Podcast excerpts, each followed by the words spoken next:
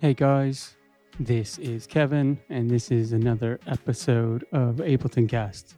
So it's been a while, I do apologize, but it is really good to be back.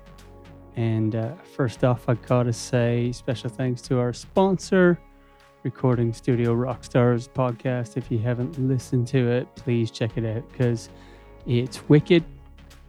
Uh, next, we got Black Friday just around the corner. So, and there's actually already a number of good deals on already.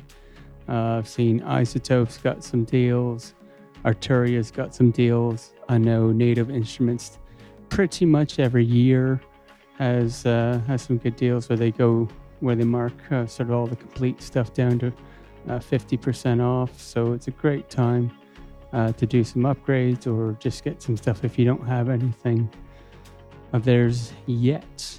So yes, as I said, it's been a while, and I do apologize. But um, I thought I've got to do something. Ableton 11 has just been announced, and I just wanted to talk to you about some of the highlights, some of the things that I'm excited about with Ableton 11. So I'm not going to go into every detail because I want to have some guests on later where we'll go into like more in-depth detail. So I'm just going to kind of cover some of the basic things for those of you who don't know anything about it yet. I just wanted to sort of like bring you up to speed and let you know what's going on. So, Ableton 11, I believe, is going to be coming in the first quarter of next year. I think it's going to be early on. I'm hoping it's going to be January uh, now, you can sign up for the beta program and you may be able to get it that way, which is uh, definitely worth trying. So, if you haven't signed up for that, then please go over to Ableton and you'll be able to find a link where to sign up for the beta program. So, let me tell you about the things that I'm excited about. And I mean, don't get me wrong, I think there's some great changes, some things that are going to be like really super helpful.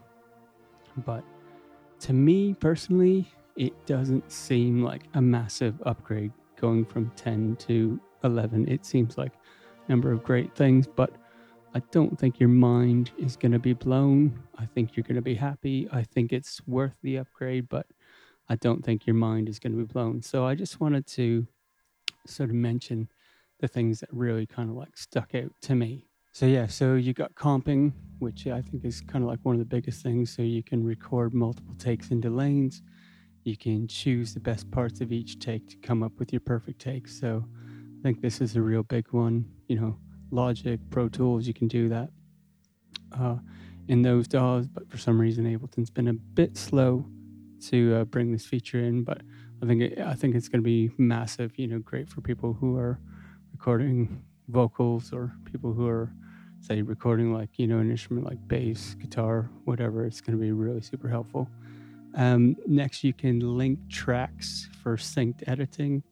So i think that's going to save a lot of time. So you can say like link like five tracks and you know do like you know cross fades fade in fade out. So that's going to be awesome got some new devices you got a hybrid reverb combine convolution and algorithmic reverbs.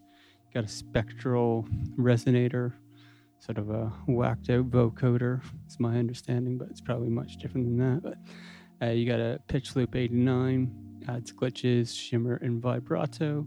Let's go MPE. Again, I need to sort of like wrap my head around this more, but basically, if you know that you need it, I think, I mean, it, it goes much more in depth than this, but basically it's like think about people who have like a like a, a Roli MIDI controller, something like that, which can capture like so many uh, more layers of, of MIDI information. MPE, this is going to uh, sort of like capture it all and let you just sort of like edit it all, which would be really, really good.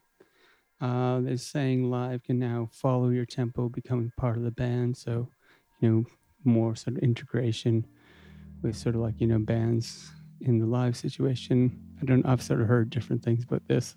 Like it's kind of hit or miss. I don't think this is going to be a massive feature, but you know, it who knows? Maybe it will be. They've done a lot of work on the macros, so you can now configure them so it you know, can show anything from one macro to 16. So that's really cool. Uh, they've got some new improved follow actions. I don't personally use follow actions, but for people who do, I think it's going to be really helpful. Uh, we got some new packs from Ableton, collaboration with Spitfire. So, you know, anything Spitfire does is usually really, really good. I think they've redone the phaser and the chorus uh, effect effects in Ableton, so that's cool. Uh, the piano roll now has a cool update where you can uh, choose scale mode, and this is great for anyone who doesn't really know music theory that well. And uh, you choose whatever uh, scale you want, say G major, and then it'll highlight which notes you can play in that scale. So I think that that's a really cool feature. Um, they've got some nice changes to the CPU metering, making it a bit easier to kind of see what's going on, and you can now see what the CPU metering is doing on each track. So, you know, let's just say you've got like got a, a MIDI track with Omnisphere. It's got like eight layers of like synths in it, and it will now show you, even though that should be obvious to you. But hey, I've done it myself. that that could be a bit of a CPU hog. It will now show you. So I think that's really cool. Um, lots more stuff, lots more in-depth stuff, but I think those are kind of like the basics. So Live 11 is coming in early 2021. So uh, keep an eye out for that. Looks like if you don't have 10 already and you upgrade to 10 now, um, they'll give you 11 as well when that comes out. So that's really cool. So, guys, keep your eyes posted on all the Black Friday deals. There's always always some good things going on. If you want to get in touch with me, please send me an email at abletoncast at gmail.com. Love to hear from you.